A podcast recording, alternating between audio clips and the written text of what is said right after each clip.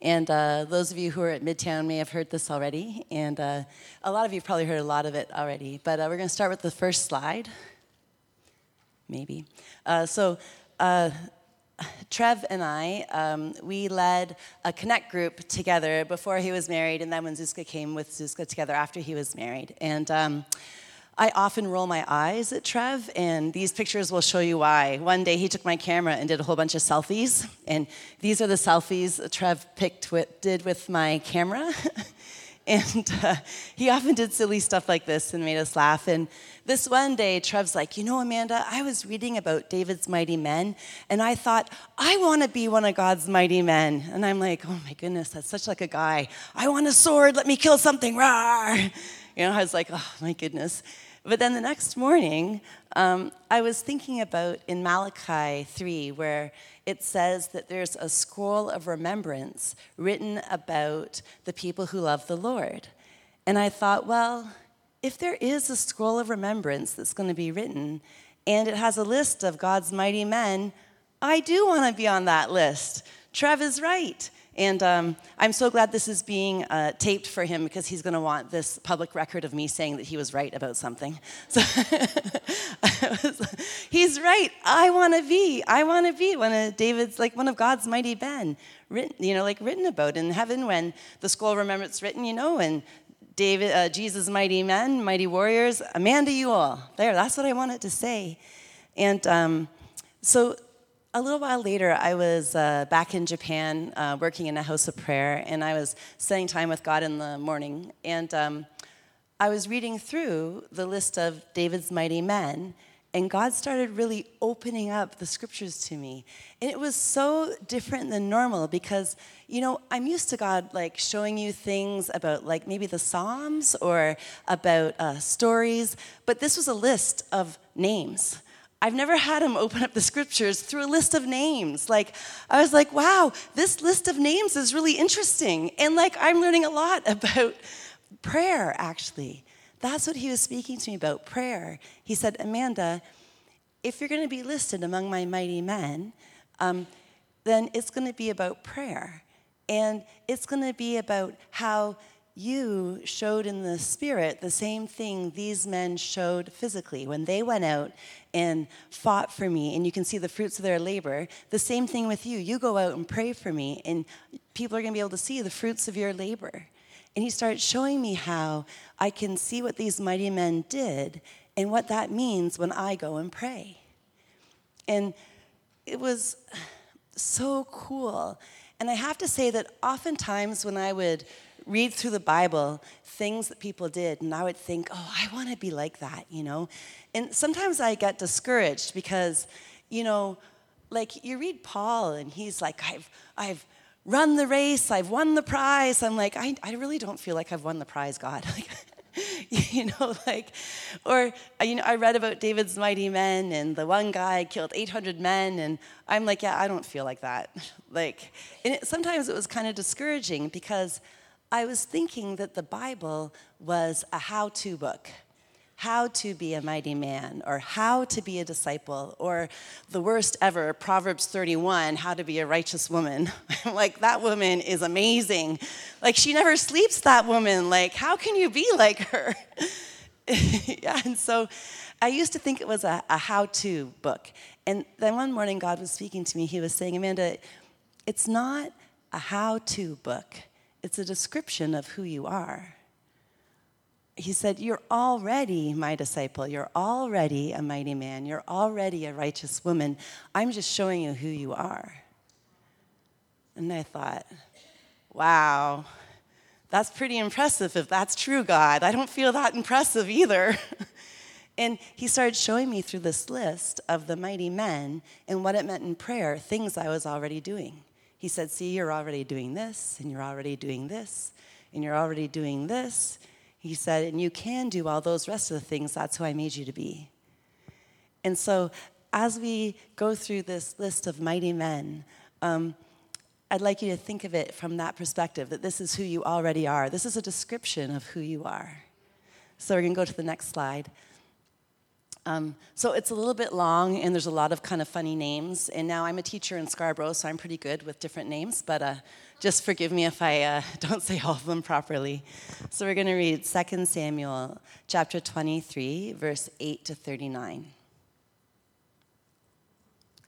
These are the names of David's mighty warriors. Joab Bashabeth, a Tahkemonite, was chief of the three. He raised his spear against 800 men, whom he killed in one encounter. Next to him was Eleazar, son of Dodai the Ahohite. As one of the three mighty warriors, he was with David when they taunted the Philistines gathered at Pas Dammim for battle. Then the Israelites retreated, but Eleazar stood his ground and struck down the Philistines till his hand grew tired and froze to the sword. The Lord brought about a great victory that day. The troops returned to Eleazar, but only to strip the dead. Next to him was Shammah, son of Agee, the Hararite.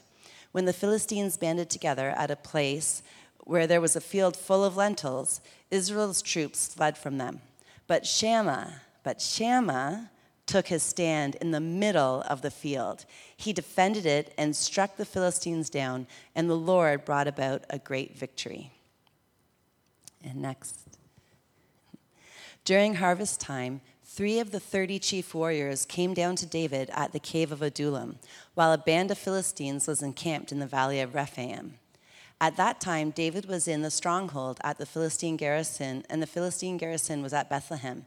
David longed for water and said, Oh, that someone would get me a drink of water from the well near the gate of Bethlehem.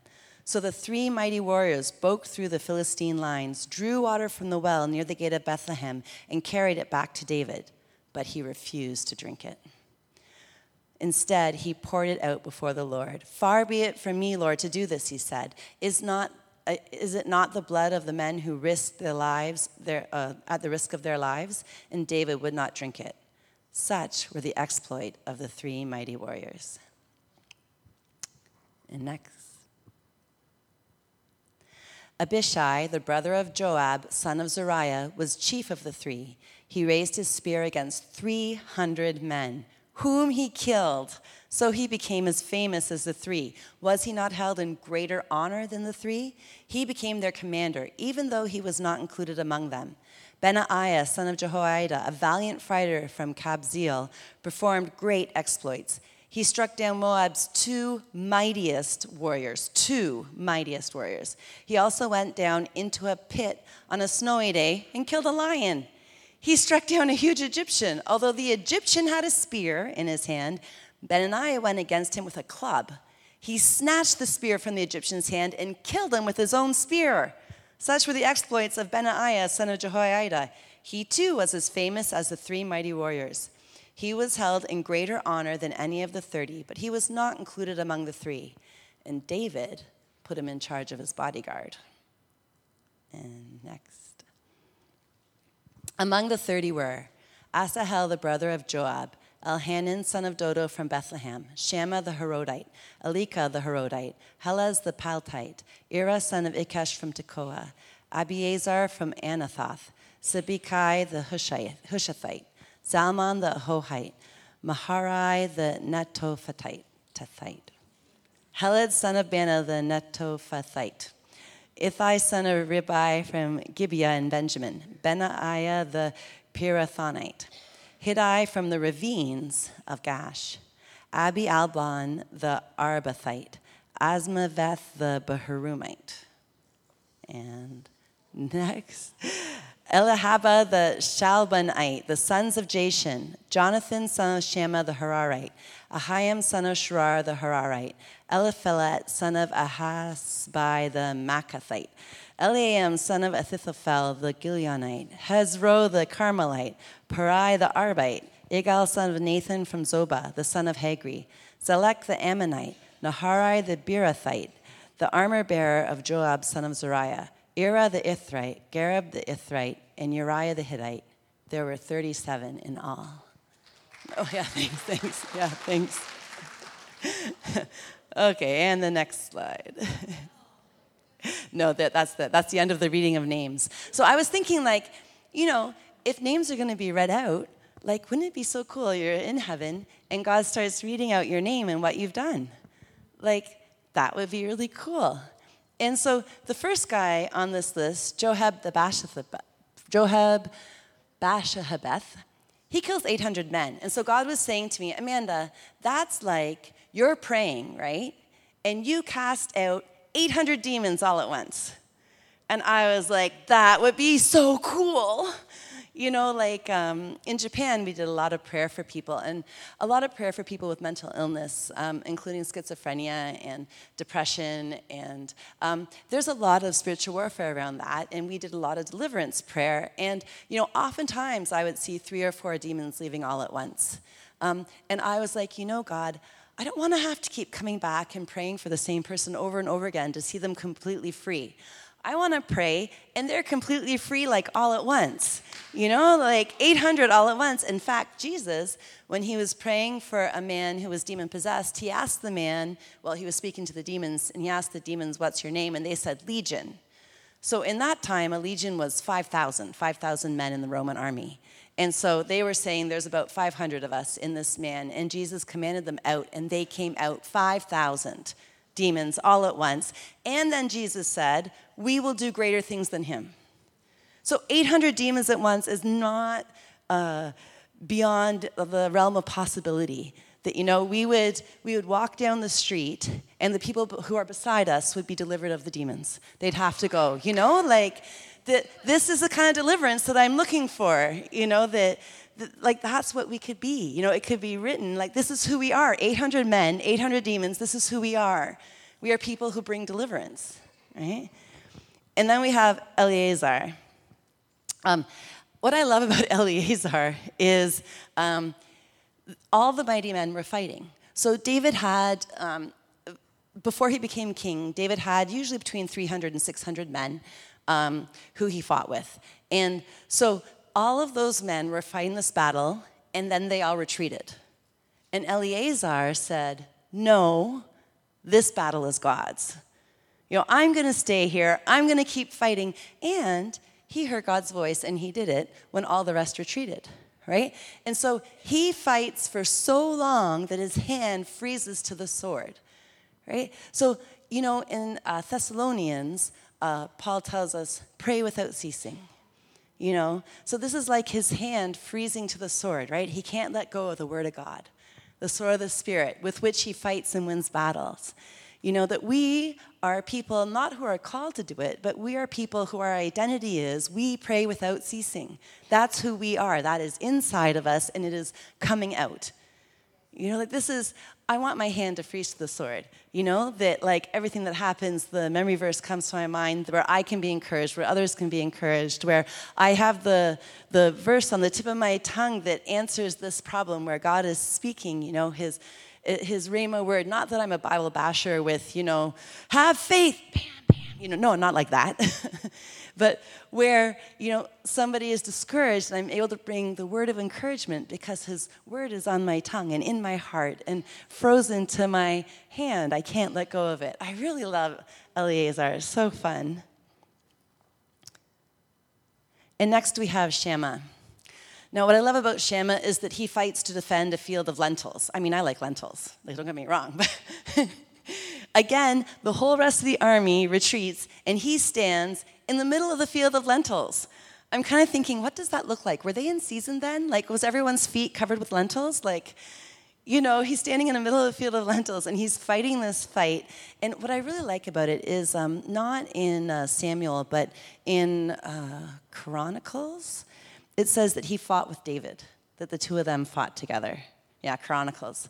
In Chronicles, it says that he and David fought together, that he stayed beside his king when everyone else retreated. You know, I really like that. I'm like, yeah, that should be me. Like, that is me. That, like, others retreat, and Jesus says, This is where I take my stand. And I say, In the lentils, God? Sure, okay, in the lentils, I take my stand with you. Like, wouldn't that be cool? Like, that's, and it is cool, in fact. And then so those are the three, right? Those are the famous three, those first three. And so it tells another story about the three, right? Uh, they're fighting a battle, and the enemies have Bethlehem. Now, Bethlehem used to be God's territory in the kingdom of God. it has a Hebrew name, the house of bread. And now the enemy has that territory. The Philistines now have Bethlehem. And David is fighting to retake the ground that the kingdom of God once had that's gone. And uh, he needs something. He's thirsty, right? The, and so the three mighty men say, We're going to go into the enemy's ground to the well that has life for our leader. We're going to bring it back to him. I was like, Yeah, I want to do that in prayer. You know, there used to be, when I was a kid, we would say the Lord's Prayer every day in school. And now the enemy has that ground. We don't pray in school anymore.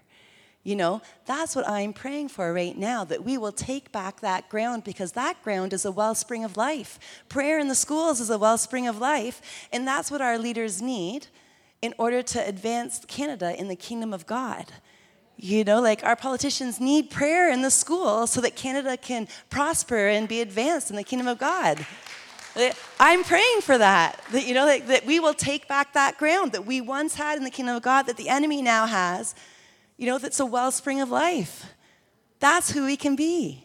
You know, are you praying for your schools? Are you praying for your, you know, what has God put in your heart? I'm not saying you should pray for that. I'm saying God has put something in your heart to pray for you know, of your leaders. Like they were doing this for their leader, David. You know, has he put in your heart to pray for the mayor? Has he put it in your heart to pray for the prime minister? Has he put it in the heart to pray for your boss, the principal of your kid's school? Like, what leader has he put it in your heart to pray for?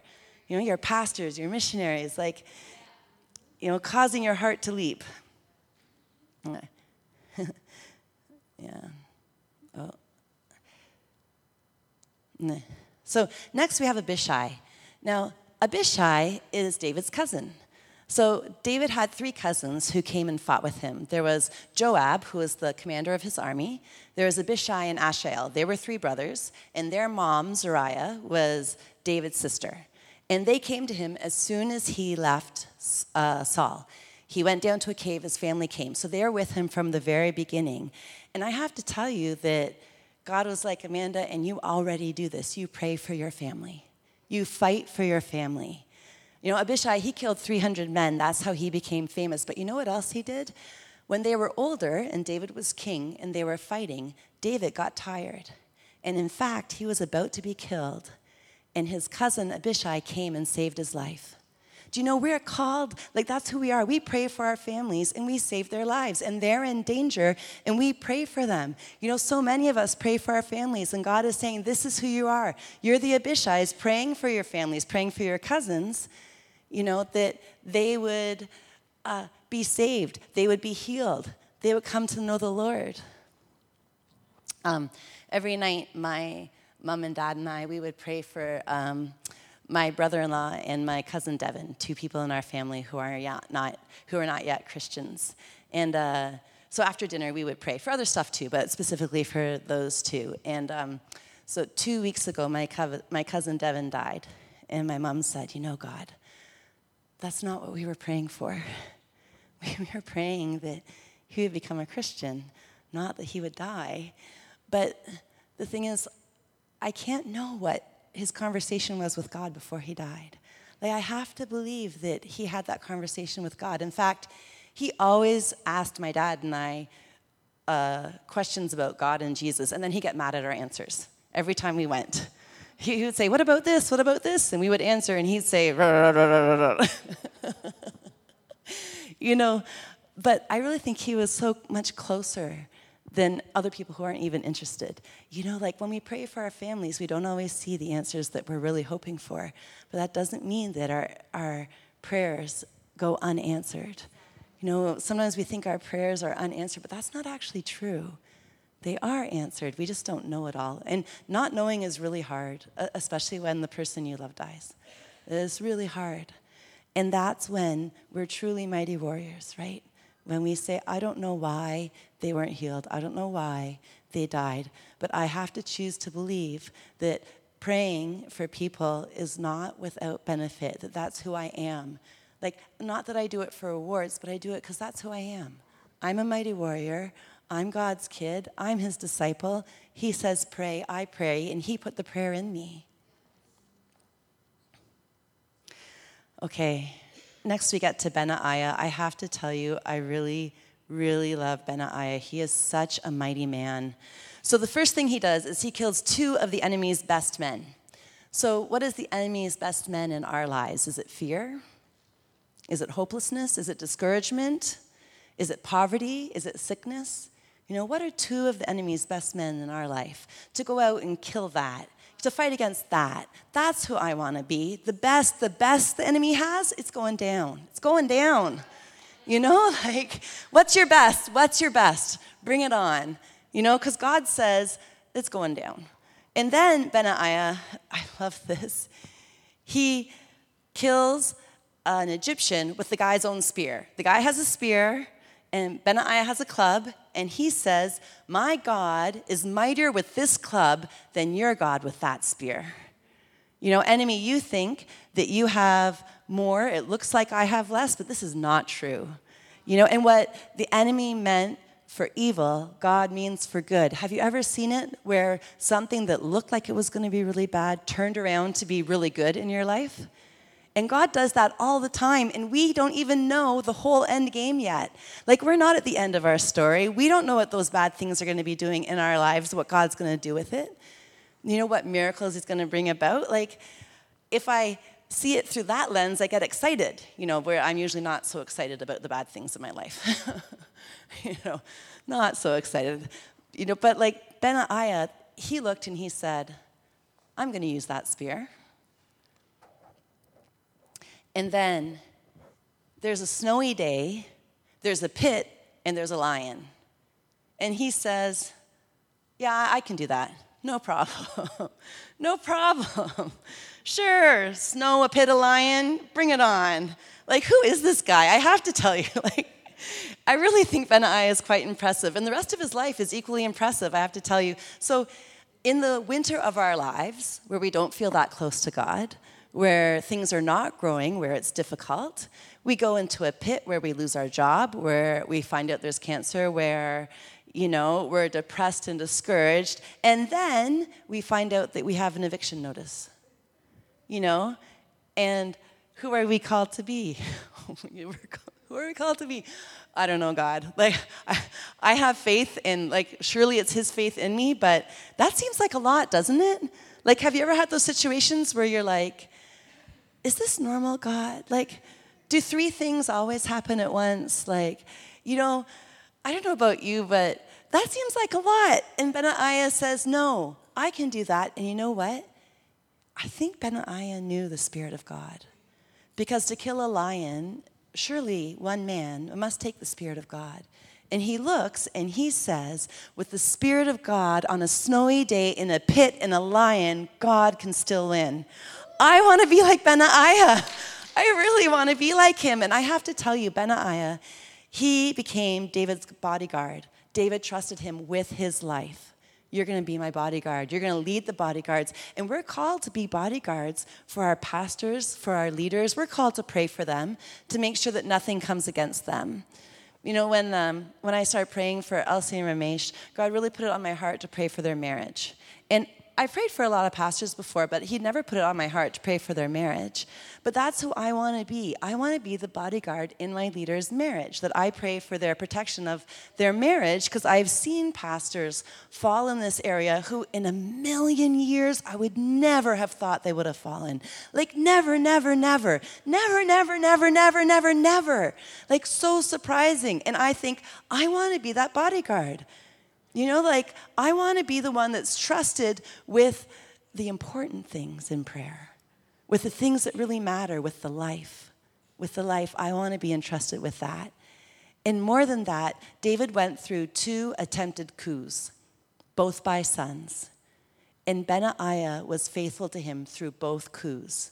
In the first coup, he took over the prophet's job who had betrayed David, who had been with him for 40 years. In the second coup, he took over from David's cousin, Joab, who had been with him since he left Saul, who was the first one there, who betrayed him 40 years later. And Benaiah stayed faithful and said, I'm still with the king. And he became the commander of the army. He must have been 60 or more years old by then. He'd been a mighty man since way back before David was king. It's 40 years later. And he becomes the commander of the army, a faithful man to the end. I really love Benaiah. I really want to be like him, and I'm so glad that God says this is your identity to be faithful for 40 years, 60 years, that at 60 years old you could become the commander of the army. You know, lead the prayer team at your church or in your city or lead your family, you know, in prayer where you become, in fact, Benaiah became the commander of the army for Solomon. You know, he affected generations of leaders, generations of leaders he affected. You know, I want to be Benaiah. And I have to say that Benaiah, when he looked at that lion, surely he knew that the lion of the tribe of Judah was greater. You know, uh, when the renewal was going um, at the beginning, and uh, people were roaring a lot. And one of the main criticisms was all the animal noises that was going on. You know, that that can't be God because surely God doesn't make people cluck like chickens and roar like lions. You know, it just doesn't sound like God. And um, I was so grateful to Pastor John because every time there was a new manifestation, he would go to the Word and he would look it up. And he'd say, Well, I found shaking and falling down um, when the priests fell down when the glory came to the temple. You know, and he would go to the Word and look it up, and uh, he talked to us about roaring and the Lion of Judah and what that meant. And there was a Chinese man who roared uh, loudly at the back of the church under the mezzanine, and uh, they brought him up one day, and they said, um, "Why are you roaring like a lion?"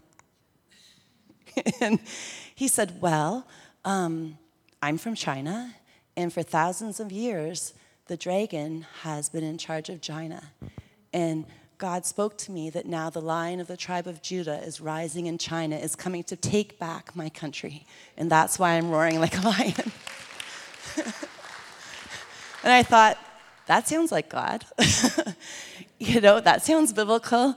And uh, so I'm just so excited when I see people roaring or when God starts the roaring in me because that is the line of the tribe of Judah saying, I am taking back this ground. I am taking back this ground. That's, you know, with his eyes of fire, looking at the enemy and telling the enemy, you got to retreat because I'm coming forward. You know, that's who I want to partner with him in that. Do you know in The Lion King where they have, um, uh, where is it Simba, the little one, is roaring at the hyenas, but behind him is, is his dad. Okay, that's us, right? We're like, rawr, rawr. and the enemy starts retreating, and we're like, and God's behind us, roaring, roaring. Like, this is who I want to be, like Benaiah, who knew what the real lion was like. Okay, so you know the saying, um, uh, faithful in small things, faithful in big things. So that's what happened to these next five guys in this list. So they were part of the first, you know, 37 mighty men. So Benaiah, son of Joiada, Asahel, Helez, Sibbecai, Maharai, Benaiah the Pirathonite. Those five guys, when David became king, there were divisions of 24,000 men in his army there are 12 divisions. These five each led one of those divisions. So at first, they were just fighting themselves before he became king as part of his, you know, rabble of men. But then when he became king, they were given greater authority. You know, that's what I want to happen as I pray. Like, that's who I'm called to be, to grow in authority. That the more I pray for backs to be healed, the more they're healed. You know, that uh, now I may have to pray for five or 10 minutes, you know, but then I'll just, you know, say and somebody's back will be healed. That I grow in authority, that when I pray for my leaders, that they're affected by that. You know, this is, I want to grow in authority. This is who I am. I am supposed to grow in authority. And one of the things I also really love about this list is there's a lot of family members in it. So, Shammah, one of the first three guys, his son is also a mighty man. His son Jonathan is a mighty man. They fought together. You know, I have to tell you, in this church, the kids are awesome. So, so many of the kids are such great prayer warriors. They pray for healing, they pray in tongues, they know their Bible verses. Last week, Anne Marie mentioned a part of a verse, and Pam and Steve's two daughters quoted the whole verse with the reference. I was like, wow, I don't think I knew that reference. Like, They're so good. There's a bunch of families here who fight with their kids. And not only our physical kids, but also our spiritual kids. You know, not only the people that we lead to the Lord, but the people we disciple. Or our family members, like, you know, if it lists me and then my friend Maureen in Japan, who uh, is also a leader now as a mighty man. Can you imagine? It's written, you know, your name and then the name of somebody that you've discipled as mighty men in God's books you know, I want that. I want that. Okay, and the next slide. Okay. So, Eliam, son of Ahithophel. Ahithophel was David's prophet. In fact, he was such a great prophet that people never questioned uh, his word. And so his son was there too. And I think that's really cool. The only problem is Ahithophel um, he rebelled in Absalom's attempted coup. And he ended up killing himself. And I don't know what happened to Eliam, if he followed David or if he followed his father. And I have to tell you, I keep learning new things about this list of men. Do you know that Eliam was Bathsheba's father? Yeah, Bathsheba, son of Eliam. And that makes a lot of sense because Uriah was one of the uh, 37 mighty men. He's the last one listed. That you would marry your friend's daughter in those days makes perfect sense, you know? And so I think, you know, God, if I'm listed and if I have friends or important people in my life, leaders who fall away after 40 years, I want my name still to be in the list. You know, I want my name still to be there, his name still there. You know, that I stay faithful to you till the end. And then we have Igal. His father and his grandfather is listed. No other grandfather is listed in that list. Can you imagine? It says um, there's a lady who is uh, in Japan. Her name is Yuki. And Yuki's been mentored by Maureen, and Maureen was mentored by Amanda that, you're, that you have so affected the people that you disciple, that the people they disciple are in the list of mighty men. Like that's the authority I want. That's this is who I am called to be. This is who we're called to be. This is who I want to be. Somebody who affects generations, generations of disciples of people. Okay, next we have the sons of Jashen. So at the very end, right, we read there was 37 mighty men. Now I think this is kind of funny because they talk about the 30 mighty men, right? And then it says, okay, well, there wasn't really 30, there was 37, you know? And so, well, so I count through, I can only count 34 mighty men. When I counted through, I'm like, the sons of Jashen, because the people listed before this are not the sons of Jashen, because they're from two different places. And the people listed after this are also from two different places. So the sons of Jashen, as far as I can tell, he had three. Three sons. Imagine that our influence is so much that it doesn't even list the people that we've disciples. It says the disciples of Amanda Ewell. And everyone knows who they are. They know there's three, they know who they are. Because we don't have their names, but everyone knew who the mighty men were. They would have listed them off. You know, Huey, Dewey, and Louie. Whoever they were, like, I think that's so cool that my prayers can be so powerful that my disciples are listed, or the people who I disciple are listed under my name in the book of remembrance in heaven where it's read out the disciples of Amanda Ewell. You know, that's what I that's what I want. okay, next we have Naharai, Joab's armor bearer. Joab had 10 armor bearers. The Bible tells us he had 10. One made it into the list. Because here's the thing about prayer prayer is so easy, anyone can do it, right? But people don't. People don't. In Naharai, he rose above the rest of the armor bearers of Joab, who were very important people in the army of God. You know, and he said, I'm to be a mighty man. I'm to fight. God says I can do it. I'm to believe him and I'm to do it. And he becomes one of the mighty men, and Joab himself is not in the list of mighty men, the commander of the army. His two brothers are. His armor bearer is. He is not. He's not in the list. You know, because people we think are going to be on the list in heaven, the first shall be last, right? The last shall be first. The people who we don't know, you know, Benaiah, son of Jehoiada, he's going to be up there. He's going to be up there on the list. I want to be up there on the list. We know how people in the list died. Asahel was one of David's cousins. He went to war on his own. He chased the commander of the other army by himself, and he died. Because we're not meant to go it alone. Right? We're meant to do it with family, with friends. Like, I love praying by myself, but I love it more with other people. You know, like we're meant to pray with others. In Uriah the Hittite, you know that his leader killed him? Do you know that that happens to us sometimes, that our leaders really wound us? Where we leave churches or leave the Bible study. And Uriah the Hittite, he was one of David's mighty men. He fought with him since before he was a king, side by side. Like he was, you know, married one of his friends' wives. His leader took his wife and killed him. And Uriah was faithful to the end. And can I tell you, Uriah was a Hittite. They were enemies of the Israelites. He saw that God was God. He chose his God. He chose to be faithful. It doesn't matter what other people do, what my family does. They chose still to be Hittites. He still came. You know what my leader does? My leader says, Go home, but everyone else is fighting. I'm not going home.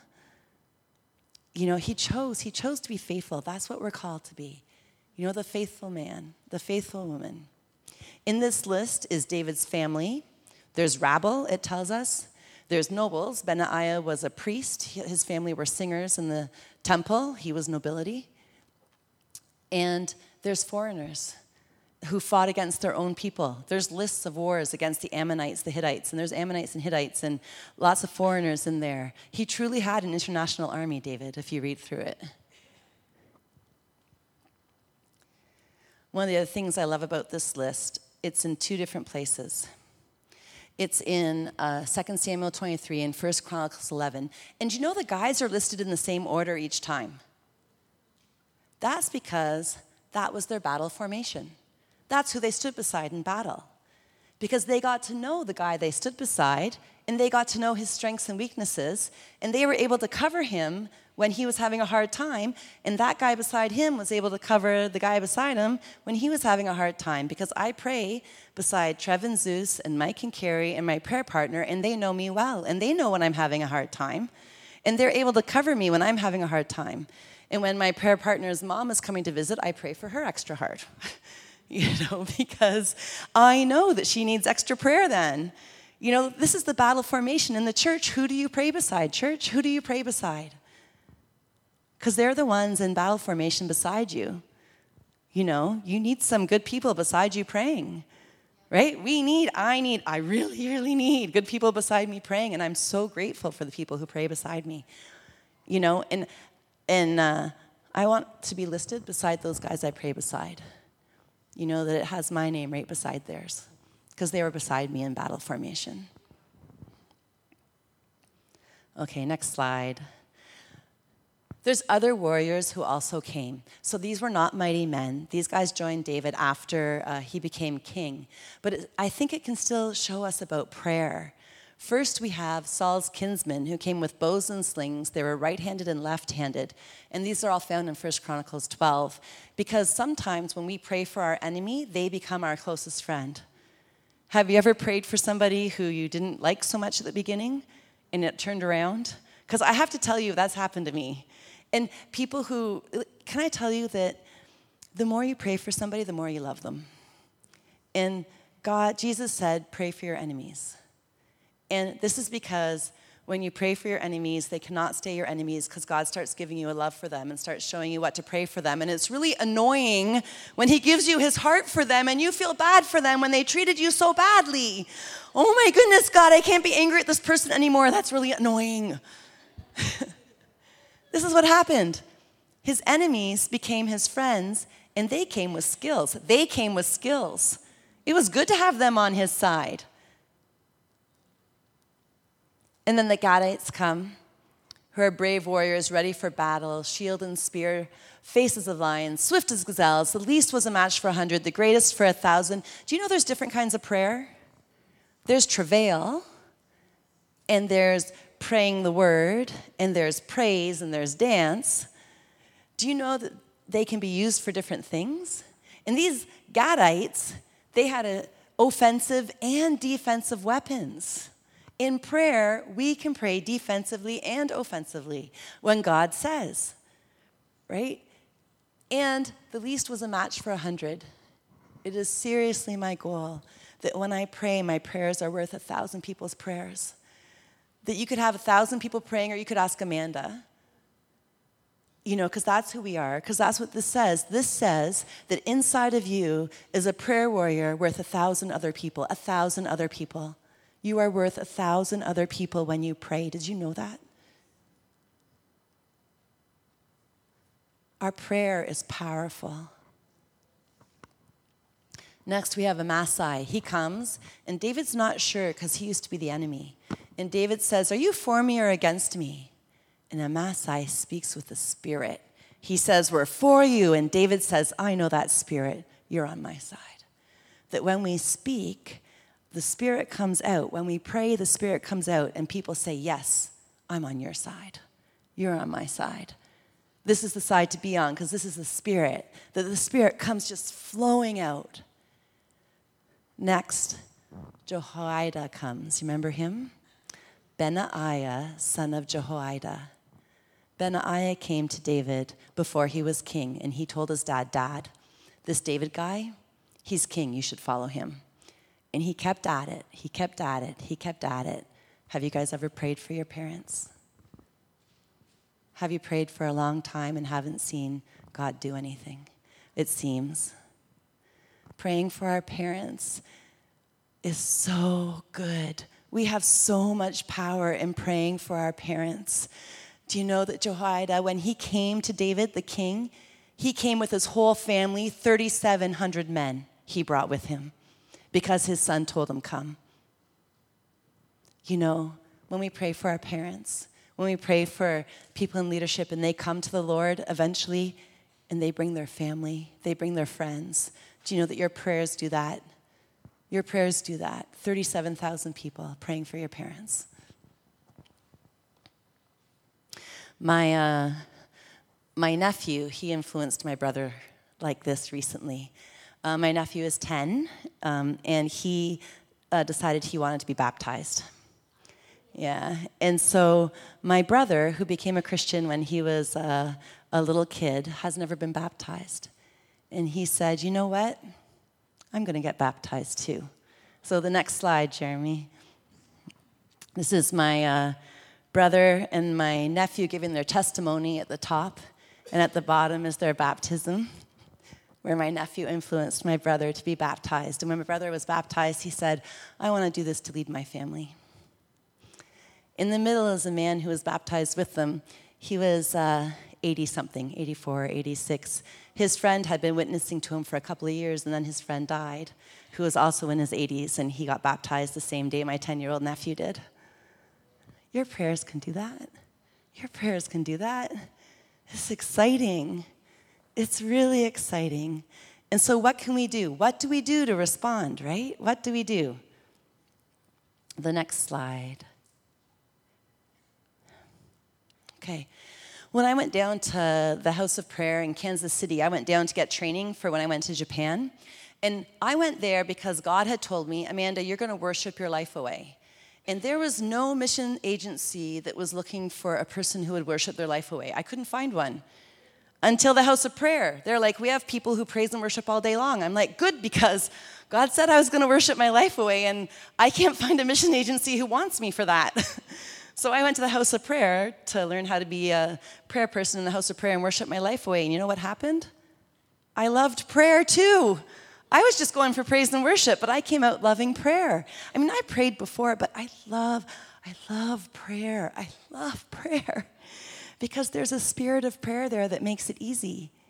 And we can pray for a spirit of prayer and a grace to pray. We can say, God, prayer makes me go to sleep. I need a spirit of prayer and the grace to pray. And He'll give it. He'll give it. He'll give a spirit. And can I tell you, like, I to love praying for hours I still love it, but then I did it all the time because that was my job, because God's really good to me. You know, it's just so easy to pray for hours when you're praying with the Spirit of God. It seems like a minute.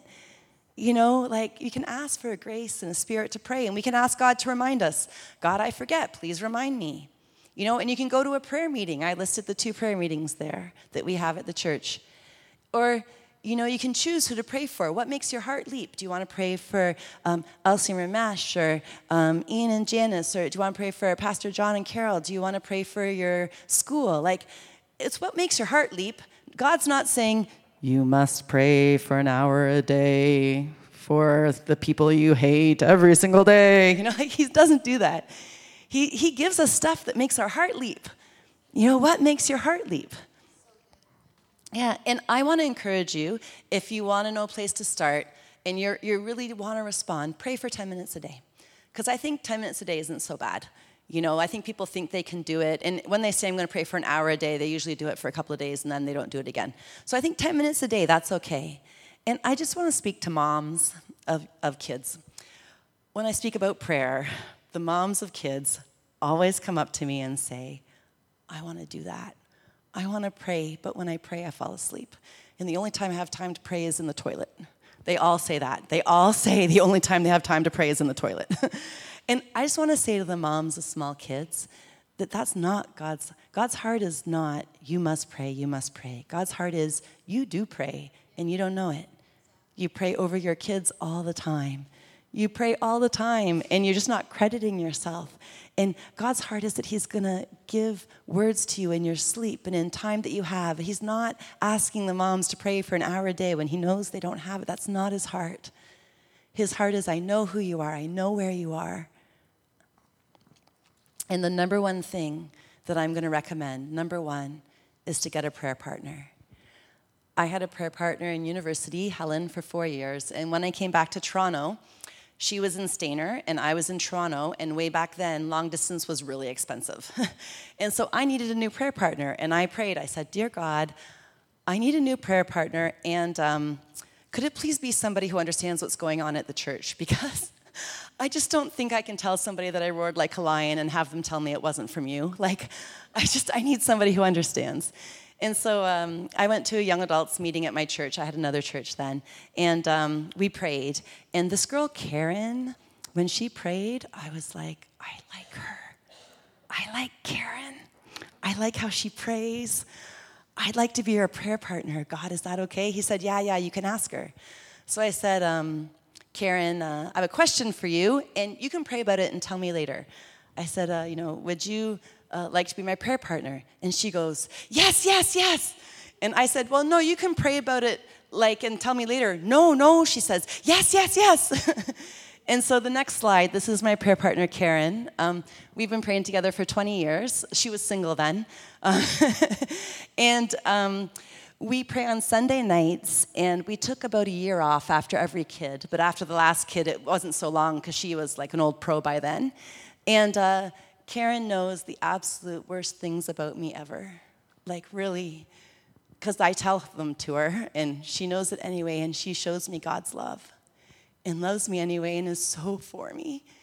And I love her kids and her family because we pray for them every week. And I know each of them and what God's called them to. And she knows my family and what it's about. And we have seen such fruit from our prayers.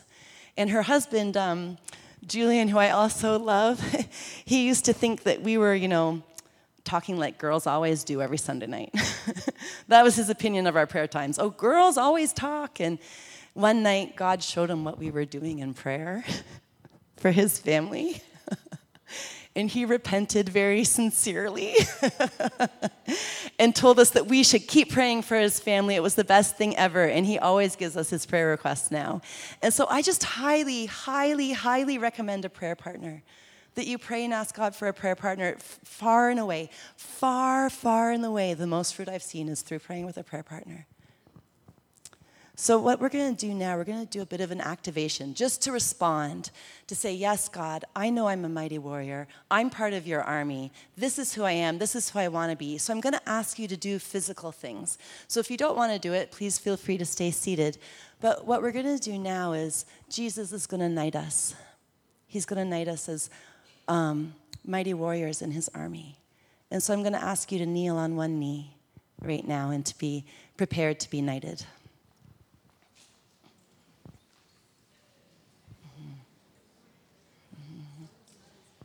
Yeah, yeah, you don't have. Yeah.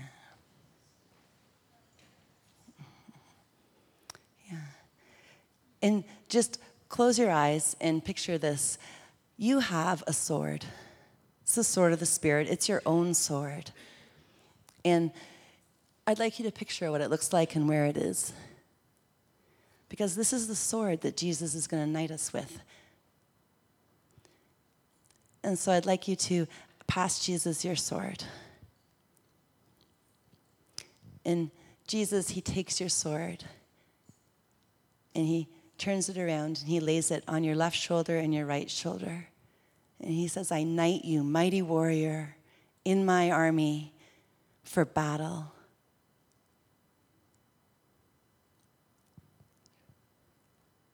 This is who you are, mighty warrior.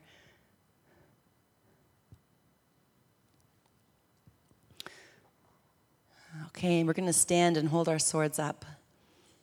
We're going to pledge allegiance to Jesus. in the next, the next uh, slide, this is our response to him.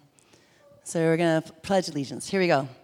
I pledge allegiance to Jesus Christ and to God's kingdom for which he died, one spirit led the people world over, indivisible, with love and justice for all. Amen. You may have a seat. uh, so, if you would like, actually, I'm going to ask the uh, leadership team to come on up. We're going to pray for people. So, if you guys just want to come on up and line up here. If you would like more prayer for prayer, if you would like to be released into prayer, receive a spirit of prayer, receive grace to pray, to know who you are in prayer, if you would like to receive an impartation of prayer, please come up and let us pray for you. Or if you have something else you would like prayer for, please come up and receive prayer. And the rest of you, you're uh, dismissed. Thank you so much.